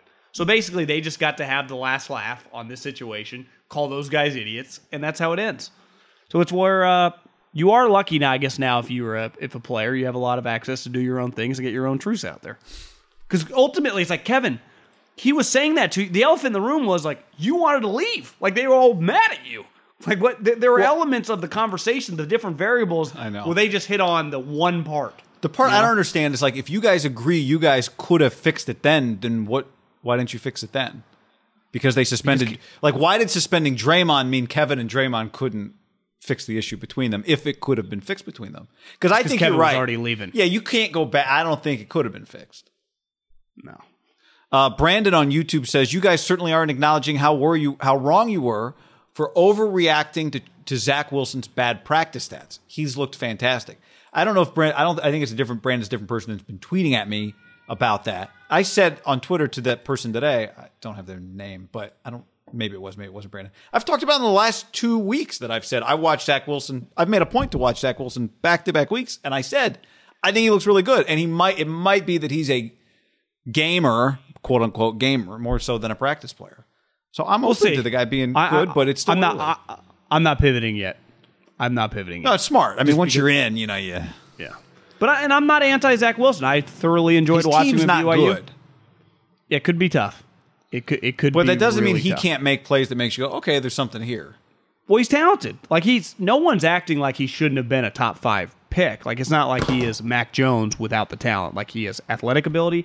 He has an explosive arm. We'll just let's just see what happens when the real games start, because I, I think it's a, it's a lot different for a quarterback. You have blitzes. You have looks you don't know. Part of the these practices, guy, like he just looked good against the Packers, right? They just played the Packers in the preseason game on Saturday. He had been practicing against them for several days. Like they had practiced against him. Think about that. And then what the offensive coordinator, like the, Joe Barry, who's now the defensive coordinator for the Packers, is like LaFleur's guy, who LaFleur's brother is the offensive coordinator. Like the connections here are all, they all these guys are like know each other. So it's like they're playing chess when they already kind of know their moves in a practice slash a preseason game. I don't know if that would necessarily be the case in a regular season game. We'll see. Can I talk about Usually, the... I, I just, I think it's going to be more difficult for Trevor and Zach once the real games start because their teams are so terrible. Yeah. The key is, like, the question is how good are they, how well are they coached, and how strong are they mentally to be able to, physically, can they hold up, play a whole year, then come back next year like, okay, that was a good experience. Well, Maybe I think the thing, you ho- me. the thing you, I knock on wood for, because I don't root for this, I, no one does, like Joe Burrow's team was so terrible last year, eventually just got his leg snapped. Like, you, you are, you are somewhat of a sitting duck back there, right? Like, it is the one area where you can be really physical. I know you technically, they throw flags and stuff, but the flag comes after you get slammed to the ground. You know, it's like the like wide receivers now, they do just avoid a lot of hits. There aren't that many. It, it feels very, you agree, way less and less of the big hits, just if you're just watching. Like, you do still see a lot of, like, when there is an open lane for a quarterback, they still get throttled. Now, the flag comes out, but they they have to pick themselves up off the ground. Yeah. You know? Yep. So you just got to hope those guys don't get... Trevor's big. He took a hit when I was watching the game last night. He, he took off on a run, and he fucking leaped. And it was like, I don't know if you can do that, my man. He did take a... He looked like he's a big guy, but... Uh, but there were like, th- you know, it was like three of them. There was yeah. one guy low and like two guys flying in the air. Like, you're going to get killed. Thoughts on this uh, Big Ten, Pac twelve, A C C alliance, John? I see I, they, they announced it on Thursday, the uh, Tuesday, the commissioners. There's there's not a formal like uh, contract. And so people are wondering, like, well, if you're not going to put anything in writing, then then what is this exactly? And I think what's interesting about it is I think it's as much as it is a response to Oklahoma and Texas leaving the Big twelve to the for the S E C, I think it's also a response to, like, there was this thing that happened a few months ago where four, uh, uh, uh, four members of college football put together a college football playoff uh, proposal for a twelve-team proposal, and everyone started running with it. And, you know, what it turned out, the four people that put that proposal together, none of them were from the A C C, the Big Ten, or the Pac twelve. It was Jack Swarbrick, who's the commissioner uh, or the pre- uh, athletics director at Notre Dame, Craig Thompson, the Mountain West commissioner, Greg Sankey from the S E C, Bob Bowlesby from the Big twelve. And I think it's partly a response to that, too. Like, these guys want to make sure that it benefits us to not do anything behind each other. Like, I'll tell you what I'm up to if you tell me what you're up to. Because we don't want to have happen to any one of us what happened to the Big twelve, where Bob Bowlesby got blindsided. And we don't want to have happen to any of us what just happened a few months ago, where this college football playoff proposal came out. None of us had seen it because we weren't involved in it. And all of a sudden, publicly, there was this big push, like, let's go, let's go, let's go. Let's get this twelve-team playoff. Let's get it rolling by the end of the year. And they're like, this is all news to us. So there have been a couple of things where news has broken pretty quickly this this offseason that has caught a few people off guard. That was a little less off guard, but I don't think the football playoff thing was supposed to leak the way it did. And certainly Texas, Oklahoma was not supposed to leak. This alliance, two things have to happen since there's nothing in a contract right now. Two things have to happen for the Big Ten, A C C, and Pac twelve to make this work. I think one is that all three of these commissioners have to remain the commissioners of these leagues and have really good working relationships, like trust each other enough that they tell each other, hey, man, here's what we're up to. Maybe we could fold you into this, right? And that they, they, you know, they don't have to, they don't owe each other anything that they owe their own league, but that they have really good working relationships. Like, relationships get things done. And then the other thing that has to happen, I think, for this to, to work is that they keep in their individual leagues their most important clients happy. That Ohio State and Michigan, that Clemson, that U S C, that those programs don't suddenly tell any of them, hey, uh, we out. Right, that Ohio State, because if Ohio State goes, see you guys, we're going to the S E C, there's not a damn thing the commissioner of a league, let alone an alliance, can do about it. And so they have to keep their everything straight in their own homes. That's part one. And they gotta work they gotta work together on stuff. And there's no obligation, you know, contractual at this point for them to do that. So it's it's a relationship thing. My question in the alliance, beside playing each other in non-conference games, what else is part of it? Well, I think part of it is going to be like some of this playoff stuff. It's like, let's all kind of agree, what do we think makes sense for everybody? Now, I think they'll You're end saying up like automatic bids and different things like yeah, that. Yeah, like the, let's po- just... The way you vote on it. Yeah. Yeah, and then I think, you know, the A C C's T V contract is um, not up till twenty thirty-six. Jesus. But the Big Ten's is coming up in a couple of years, and the Pac twelve's is up in two or three years as well, one one year after the Big Ten's. I think twenty twenty-three and twenty twenty-four. So maybe they can, you know, they can help each other out with just enhancing their own um, non-conference schedules. Why, forty, I've said all along, teams. why couldn't why couldn't you do? I guess because they don't all play the same amount of games. But if you have three non-conference games, why can't two of them be mandated in the alliance? Yeah, well, I mean, again, you, I'll only do it if you'll do it. Well, okay, I'll do it. Only do it if he does it. Okay, well, he'll only do it if you do it. Like when. You know this, any conversation about college football the last twenty years, back to the B C S era, at some point somebody says, like, you know what the sport needs? A commissioner. It's like, yeah, it's great in theory, but, you know, the commissioner works for the leagues. Like, Roger Goodell works for the teams. Roger Goodell doesn't tell the teams what to do. He doesn't tell no. Robert Kraft what to do. So it's great if, like, we all agree, if a commissioner says, you guys all need to play eight conference games or nine conference games or have all these good games, but... If the S E C isn't going to do it, well, then if the S E C is not going to do it, I'm not going to do it. Well, if they're not going to do it, you know, so nobody agrees on anything.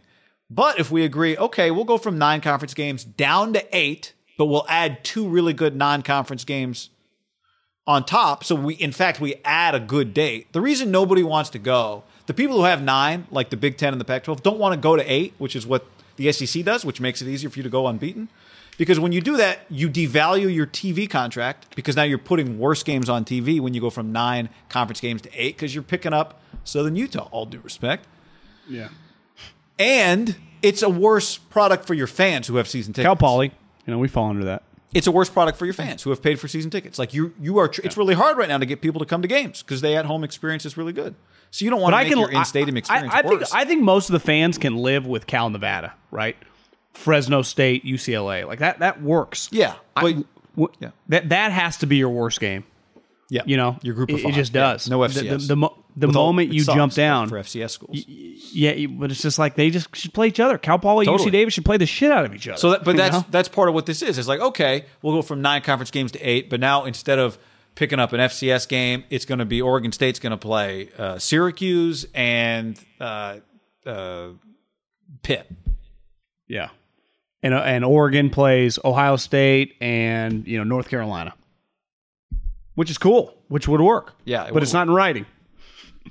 No, that's so. That, so the scheduling part. I mean, ultimately, you schedule those games. So maybe yeah. you do a.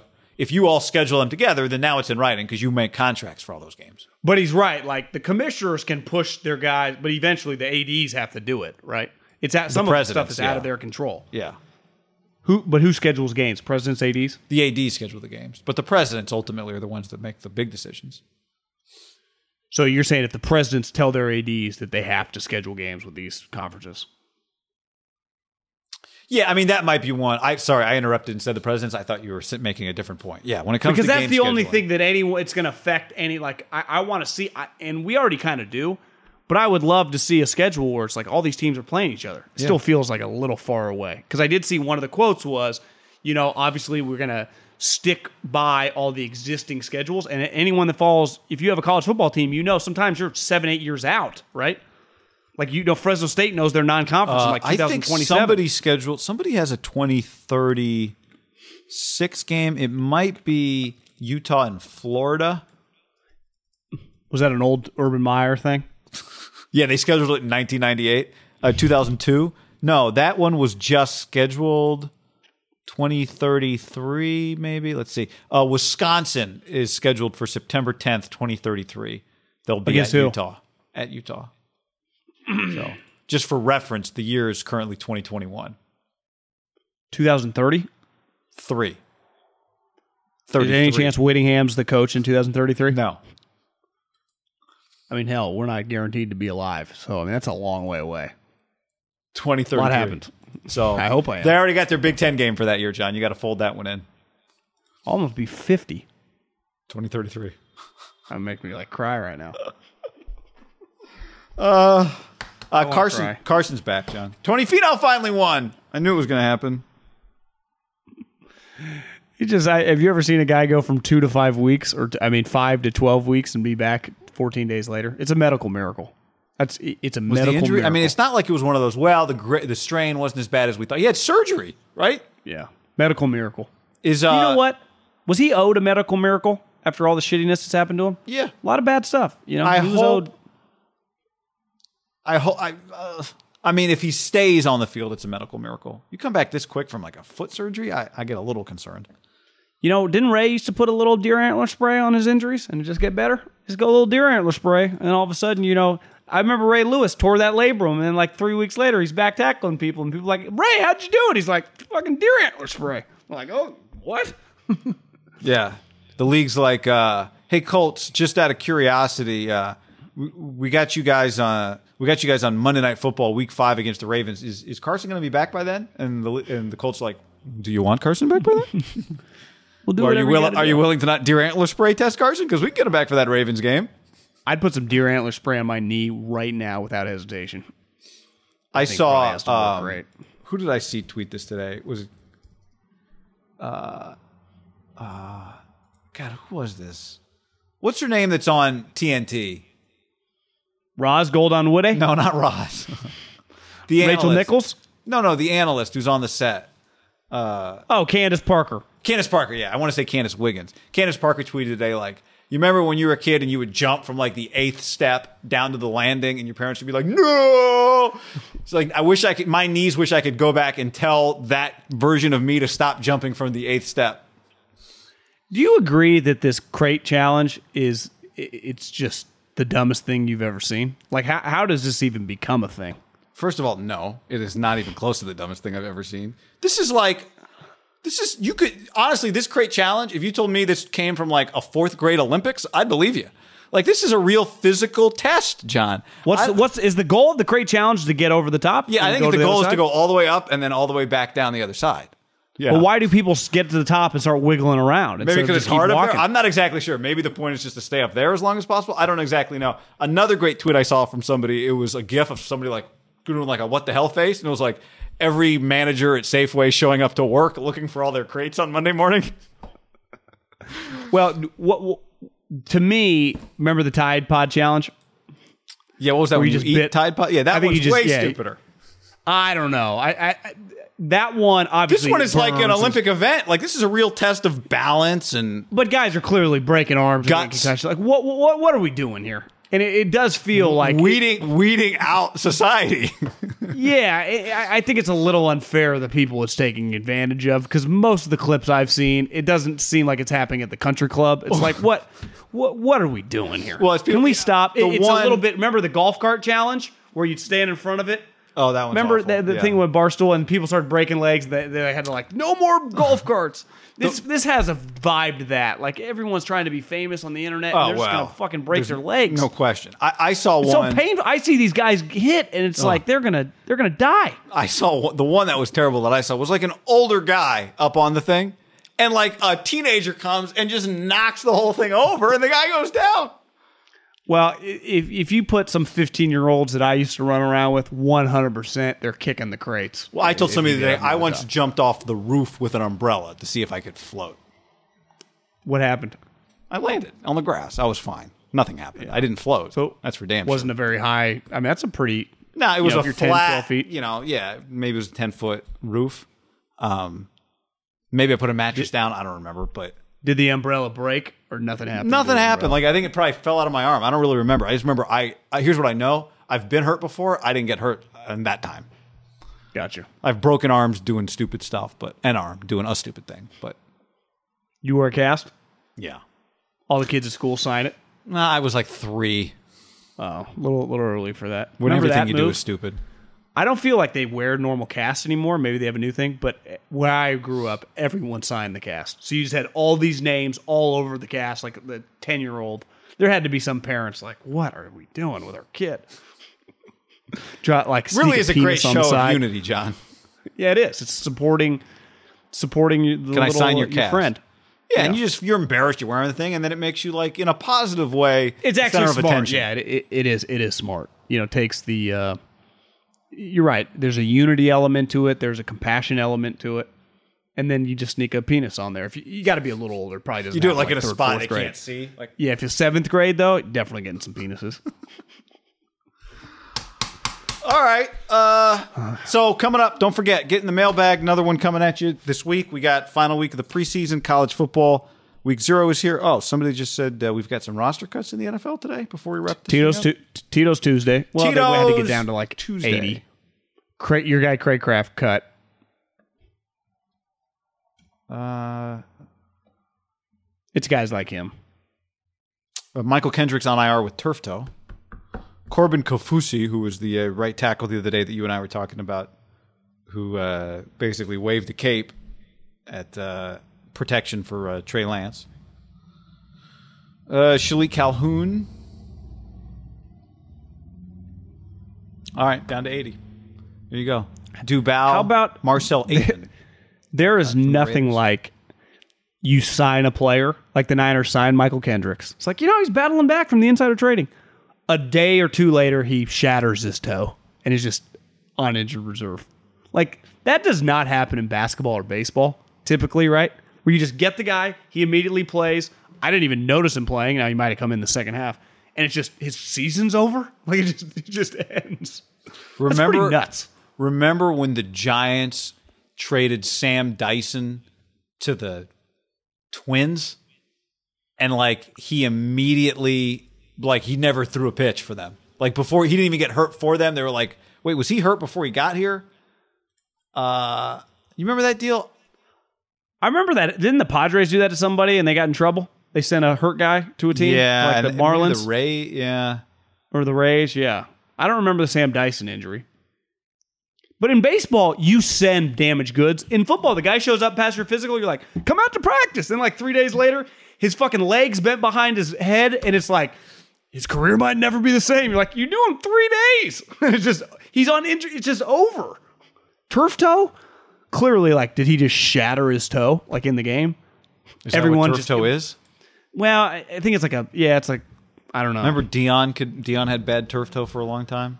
I think it's extreme like pain. Your, I feel like turf toe can only happen in your big toe, but that could be completely wrong. I've al- I always felt it was a big toe injury. Yeah. Did you? I, I have think it's always like any felt toe.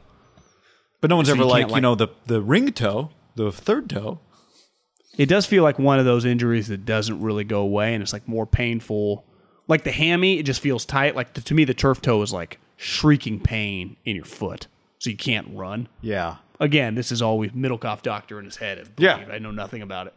It's Besides one of those Dion things that sounds like, eh, it can't be that bad, and it's terrible. It's like really it, the, painful. The, the, I feel like the name does not do it justice. It should be called like the busted toe or yeah. something. Busted toe. I like that. Busted toe. Turf toe sounds like, oh, just six you know, to eight with a, busted toe. A busted toe. How's his toe? I R busted, busted toe. Yeah. All right, everybody. Thanks for hanging with us today. It's been real. Peace. Save big on brunch for mom, all in the Kroger app. Get sixteen-ounce packs of flavorful Angus ninety percent lean ground sirloin for four ninety-nine each with a digital coupon. Then buy two, get two free on twelve packs of delicious Coca-Cola, Pepsi, or seven up, all with your card. Shop these deals at your local Kroger today, or tap the screen now to download the Kroger app to save big today. Kroger, fresh for everyone. Prices and product availability subject to change. Restrictions apply. See site for details.